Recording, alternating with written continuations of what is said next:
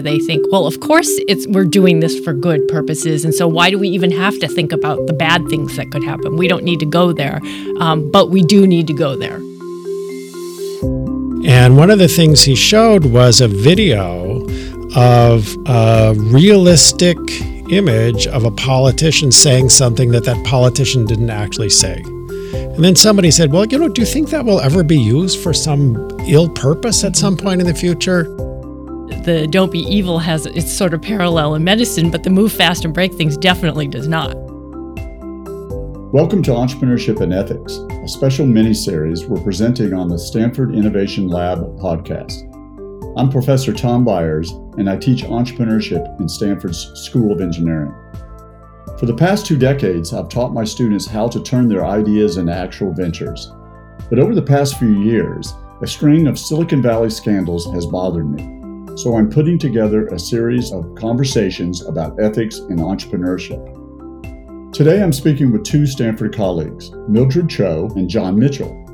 Mildred is a professor of pediatrics at Stanford and the associate director of Stanford's Center for Biomedical Ethics and John is the chair of Stanford's large and influential computer science department.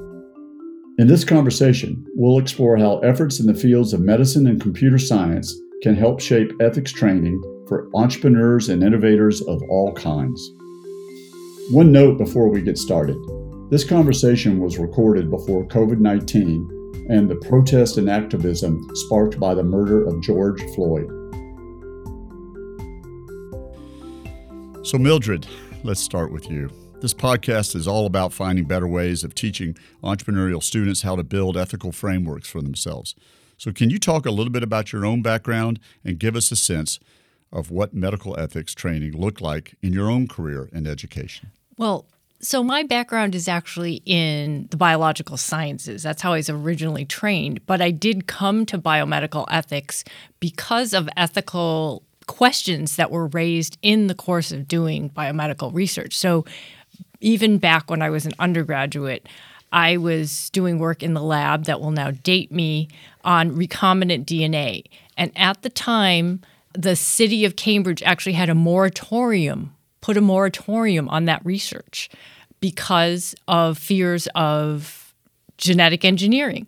And so that got me interested in the the policy and the ethics around laboratory research. But I think what's sort of useful maybe for us to be talking about in terms of how that is related to entrepreneurship and innovation is that we have a very strong framework for medical ethics. Because as everyone has probably heard there's sort of principles like do no harm that are the foundation of medical ethics. But there's not a very strong similar kind of foundation for doing research or doing um, innovation. Um, and that's partly because the kinds of ethics that we talk about in medicine are really about the sort of fundamental assumptions about the role of a physician. And we don't have similar parallel fundamental assumptions about what the societal role of entrepreneurs are and what uh, of what researchers are. Well, it's really great to have you here in this conversation. John, can you talk about how ethics uh, and the questions of ethics have intersected with your career? Yeah, thanks, Tom. Uh, let me give you a few examples. Uh, I think many people in computer science and, and related technologies, you know, have some questions around who's funding your work and are you in on, on board with what the potential applications of a research or, a research and development activities might be. Uh, that can be questions about a company. What are they going to do with something that I, I build or design with, with my students for them? So we all have to think about that. It's very hard to tell what the applications may be, uh, but that's a kind of question everyone faces. Uh, I've worked for some number of years in the field of cybersecurity. Uh, that's one where we look at good and bad things and how they occur in a digital environment. Uh, perhaps surprisingly, for, for those of you who aren't in the field, uh, one of the most basic things is we need to study attacks and defenses. We don't know how to defend against attacks unless we know how to carry out a cyber attack.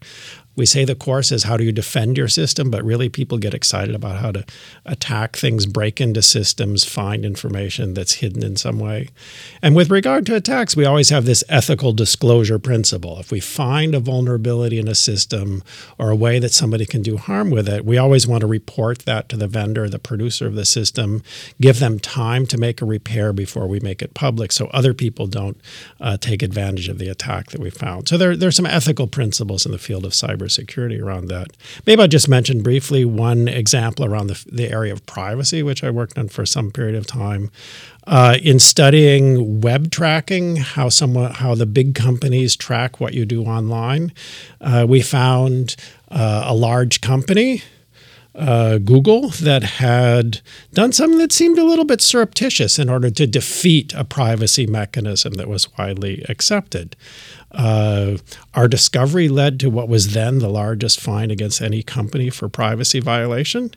Uh, but we weren't sure how to proceed with this kind of thing that we found. It wasn't an attack the kind of thing we're used to finding in security. We had to think about it a little bit differently. And we decided that we should first notify uh, Google to let them tell us whether we were right or not, and simultaneously kind of keep records of our correspondence so that we could uh, really report the, the situation to others if we felt that was necessary. We ended up going to the newspaper, and, and it was a, a fun story for all except perhaps uh, some few people at Google. Let's dive into uh, some of the newer things happening both your disciplines and then see how they're intersecting. Can you give some examples, John, uh, of ethical dilemmas that computer science students face once they enter their careers? I think one of the most basic decisions that people make when they study a field is, you know, what area of the field, what subject area, what topics would they like to work on, you know, and, and I think it's important for people to think about the consequences. If you want to, if you're interested in robotic surgery, you'll feel one way about it. If you're interested in basic algorithms for graphs, you have, have another set of issues. Uh, people need to choose a topic area where they're comfortable with its applications and implications. Uh, later, when someone goes and uh, takes a job in a company, a specific role in that, you know, there's a question: Do, do I do agree with what the aims of this company or organization are? And specifically, if you're going to adopt a role, you're going to be in charge of a certain kind of activity. Is that something you believe in or not? Do you have qualms about it? And if so, what, what would you do? One of the complications is that many small and projects in large companies pivot at some point. You're started out trying to do one thing, turns out not to work quite as well as you hoped. So maybe you can take the ideas you've developed and use them for another another purpose. So one quote I thought I'd mention just because I, I, liked it so much is uh, from Alex Stamos, who resigned from Facebook over some principles. Uh, was the guest lecturer has been the guest lecturer in our computer security class for for a number of years. And one of the things he advocates to students, if you're going to go into the cybersecurity field, first decide your ethical principles and then build your career around that.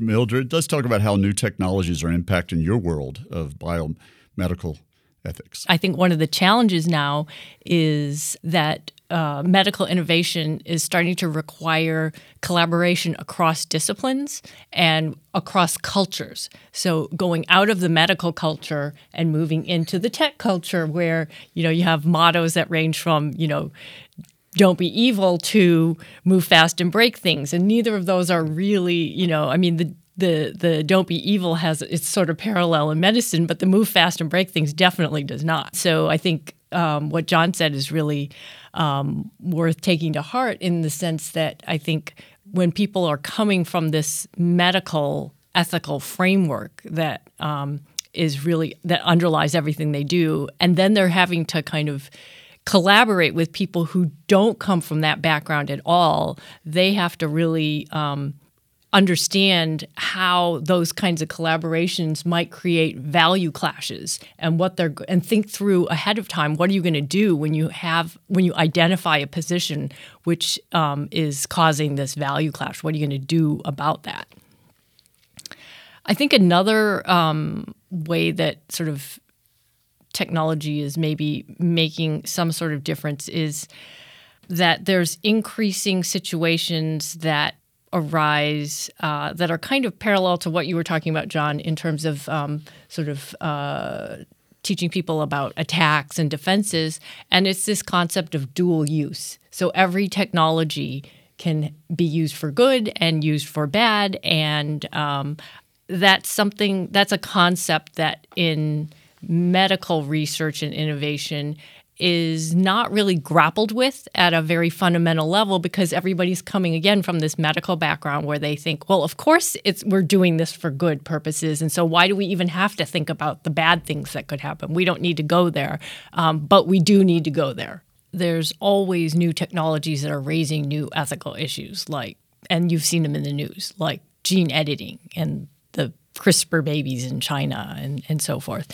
Um, and so for the CRISPR babies example, there was already uh, pretty wide, worldwide consensus that that was not a cool thing to do. But there's sort of more less splashy things, but are are really sort of really difficult to grapple with uh, in terms of ethics and teaching ethics, and and it's sort of slow underlying social changes that and sort of institutional changes. So, one example is that um, the lines between clinical practice and research and innovation are now very blurred. And th- those are sort of areas that have their own ethical frameworks and they're not the same. So, that's a challenge. And another one is sort of this change uh, that we're seeing where we now have something called citizen science and do it yourself biology. Um, and we don't have an ethical framework for that, injecting yourself with new things that you made in your in your basement, which might cause broader population health effects. So those are sort of the the sort of things that we need to understand better how to grapple with. At our our Center for Biomedical Ethics and many others like us, we are thinking about sort of the ramifications um, to ethics for having, you know, as a society created this thing we call the learning healthcare system, um, where basically all the clinical data that is generated on a minute by minute basis in hospitals is now intended to feed back into a sort of data analytics system that is now used for research purposes. Um, so, yeah, there's a lot more thinking about that, but the answers are not necessarily keeping up with the, the demand. I was curious to learn more about some specific classes and projects that have advanced ethics training for computer scientists and biomedical researchers. To kick off that conversation, John started by giving a brief history of how ethics became part of Stanford's computer science curriculum. He also talked about CS 182, a new Stanford computer science course called Ethics, Public Policy, and Technological Change. That class has been making waves on campus and has even received some well deserved attention from the national media. I think we started having courses on ethics in the computer science department in the 1980s. I think the early version was taught by Terry Winograd, who's a computer scientist, and uh, my friend and collaborator, Helen Nissenbaum, who's uh, has a uh, PhD in philosophy and, and is really interested in uh, laws and principles and ethics. So the ideas have been uh, with us for decades. Uh, one of the things that's changed is uh, the sense of importance and the evidence of impact. So the recent kind of realization of the impact of uh, digital and other technology on, on our daily lives has really uh, put things into into sharper focus and made us more concerned about it.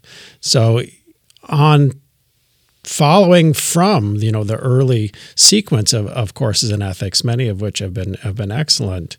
We have now a much higher profile, bigger effort that's cross disciplinary. The ethics course uh, 182 that you mentioned is taught by Rob Reich, who's an ethicist and philosopher uh, in the political science department, Mehran Sahami, who's uh, one of our most popular teachers of programming and computer science, uh, and Jeremy Weinstein, who has a long experience in politics and government service and, and the political process. So the three of them together really have a, have a broader view, an interesting, sophisticated view about how technology interacts with ethical problems and the consequences of decisions. And they've produced this course that I, I think is really excellent. Uh, there's a number of different units looking at different kinds of technology, algorithmic decision making, autonomous systems, uh, data collection issues, uh, private platforms, and and their interaction with the public sphere. But in each one of these things, there's an uh, effort to look at the technology to engage computer scientists in the class and building some elements of that technology, and then carrying out a debate that looks at the implications, the kind of questions that would face someone working in that field, and and some of the upsides and downsides of of making uh, different kinds of choices around those topics. Yeah. And Mildred, there's a course uh, in bioengineering that is, I believe, is required. Um, that is pretty famous with David Magnus and Russ Altman, I believe, t- uh, as the faculty members, uh, the ethics of bioengineering. So a number of my students brought my attention to that as well. The whole idea of it is that, first of all, it's being team taught by somebody who's from computer science and biomedical informatics, that's Russ, and then someone from biomedical ethics, that's David. And I think that that sort of that concept of bringing people together again across disciplines is really useful. And part of learning about the ethics is understanding sort of how do other people think about these issues uh, and how do i think about them and how how are we different and the same in how we think about these these ethical issues to kind of surface the differences in culture and values that each person comes to the table with. Something you, yeah, something you said, Mildred, made me uh, suddenly very envious I talked about who's teaching our ethics course and what fields they come from. And you talked about who's teaching the ethics course you're familiar with. And you referred to someone coming from biomedical ethics. The way we speak as academics, that implies there's a defined field of biomedical ethics. I'd like to say this is taught by someone from the field of computational ethics, but we don't have one yet. Stanford's Center for Biomedical Ethics was founded in 1989. The center drives research on issues like genomics, cultural diversity, and neuroscience. And the center's faculty train many of Stanford's pre med and medical students in bioethics. John and I were especially inspired by one particular project, the Bench Side Consultation Service, that they've been running for the past 13 years. Actually, so we have this ethics consultation service for researchers in biomedical research. It, it is open to not just people at Stanford, but to tech companies or pharma and biotech. And we have done probably almost half of our consults for industry uh, folks. And this is the source actually of a lot of our that feeds a lot of our thinking on how to teach people about ethical issues because the it's sort of um, people sort of are voting with their feet to come to our ethics consultation service, and so it gives us an indication of what kinds of ethical issues are bothering people enough to reach out to us, and it's led to uh, collaborations and um, you know the ability to uh, sort of form a community of people who are interested in um, teaching about ethics. Do you think something like that would work uh, more broadly? Could could we possibly do that? Could we set up a hotline for digital technology ethics? What what what kind of calls would we get, and what on what basis could we offer any advice at all? Do you have any suggestion? What if we were going to try to do that? Would we just well, get ourselves in trouble instantly, or is there no, a I think positive it would be, I think it would be a great idea because I know that there is a demand out there, mm-hmm. Right? And you've seen this with companies like um, Google and some of the large tech companies around here trying to set up their own internal ethics departments, and that hasn't gone very well. Um, so I think that there is a value, and I think our value in having our center uh, providing research ethics services at Stanford is we can be an independent voice we're outside of any one institution or company. Um, we have a little distance there. We can provide technical expertise. So I think it would be a great idea. I was thinking about ethical dilemmas as you were saying that. And somehow I remembered a person who interviewed for a job in our department, could have been 15 years ago or more. And one of the things he showed was a video of a realistic image of a politician saying something that that politician didn't actually say. And we thought, oh, that's amazing. And then somebody said, well, you know, do you think that will ever be used for some ill purpose at some point in the future? And we all thought, well, think of how much computing time it took to produce this. At that time, that was an unrealistic thing for someone to do on a home computer or, or, or individually. It took a huge bank of, of, of computing uh, machines in a research lab in order to do that. So we kind of dismissed that. But, you know, later on, you know, that turned out to be a, a big phenomenon in, uh, you know, the world we live in today. So there's really interesting question of when do you call the hotline? When do you see that this is really heading in a, in a, in a direction that you don't like? Of course, I'm over here thinking of it. Do we need such a thing for startups? Because they do not have HR departments. The HR department is the founder or one of the founders. Um, and who do you call? Entrepreneurship educators like myself have the most influence over the students who are still in our classes. So, training those students in ethical thinking should always be priority number one. But if we can also scale resources for practicing entrepreneurs and innovators, it will help our students down the line once they're out in the wild building careers and enterprises.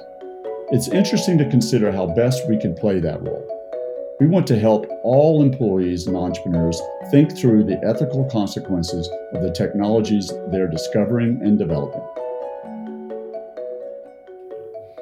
Well, it's so fascinating that these two worlds, uh, on one hand, Mildred's your world of uh, medicine and John's yours of computer science are converging. They've been converging for quite a while, but it seems that we're at this special moment as we enter into the 2020s.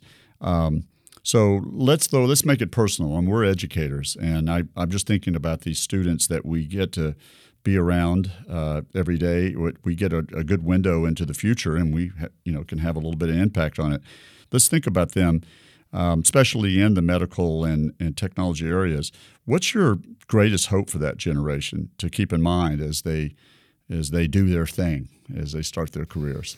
I think it's it's fascinating to see all the fresh, inquisitive minds that, that arrive on campus. I'm teaching a freshman seminar this quarter on blockchain technology and its potential implications. So, first year students are, are surprisingly sophisticated about both the technology and, and how it, it can be uh, impactful. And I've really been encouraged by the initial round of projects we've done on, on implications. People have looked at healthcare, uh, speeding up clinical trials, uh, improving travel, making voting more reliable. And I, am I'm, I'm really uh, hopeful and, and confident that uh, the students will look forward to, uh, you know, doing good, positive things in the world. And if we can help them, you know, have tools that, that will be effective to that, that end, that, that would be great. Yeah. So I think in reading about the the techlash, I was actually more optimistic in some ways that there is this techlash and it is coming from the young people who are being critical and thinking critically about what they're doing and why they're doing it. I've been able to reach out to students to get them to help us think about um, how we turn sort of these concepts of ethics into real um, toolkits that that students can use on a daily basis in their own work. At the outset, I've mentioned that this conversation was recorded before the onset of COVID 19 and the powerful protest and activism sparked by the murder of George Floyd. One thing that strikes me now is that John and Mildred's students were already focused on projects that speak directly to the current moment. Speeding up clinical trials without compromising medical ethics is at the core of the fight against COVID 19. And it's great to hear that some of our future computer scientists are already asking how the technologies they create might advance economic empowerment and trustworthy voting systems. It's become painfully obvious lately how our worst assumptions about race become embedded in the systems we create. It gives me great hope to hear that some of our future technologists are intent on creating technologies and enterprises that reflect admirable values. If you're interested in exploring the connections between race and bioethics in particular, Stanford's Center for Biomedical Ethics has been pointing folks to the Black Bioethics Toolkit on bioethics.net. We'll include the link in the show notes. If you enjoyed this episode, please subscribe to the Stanford Innovation Lab podcast to stay in the loop on future episodes. And feel free to review us or give us some stars to help us reach more listeners with this conversation about entrepreneurial ethics. The Stanford Innovation Lab podcast is a Stanford eCorner original series. The videos, podcasts, and articles on Stanford eCorner are designed to help innovators and educators cultivate entrepreneurial mindsets and make a positive, lasting impact. Stanford eCorner is led by the Stanford Technology Ventures Program and Stanford's Department of Management Science and Engineering. This episode was produced by Luke Sikora and Rachel Jolkowski for Stanford eCorner and edited by Katie Fernelius. Daniel Stussy is our designer and digital products manager. Our growth marketing specialist is Nora Kata, and I'm Tom Byers. Thanks for listening.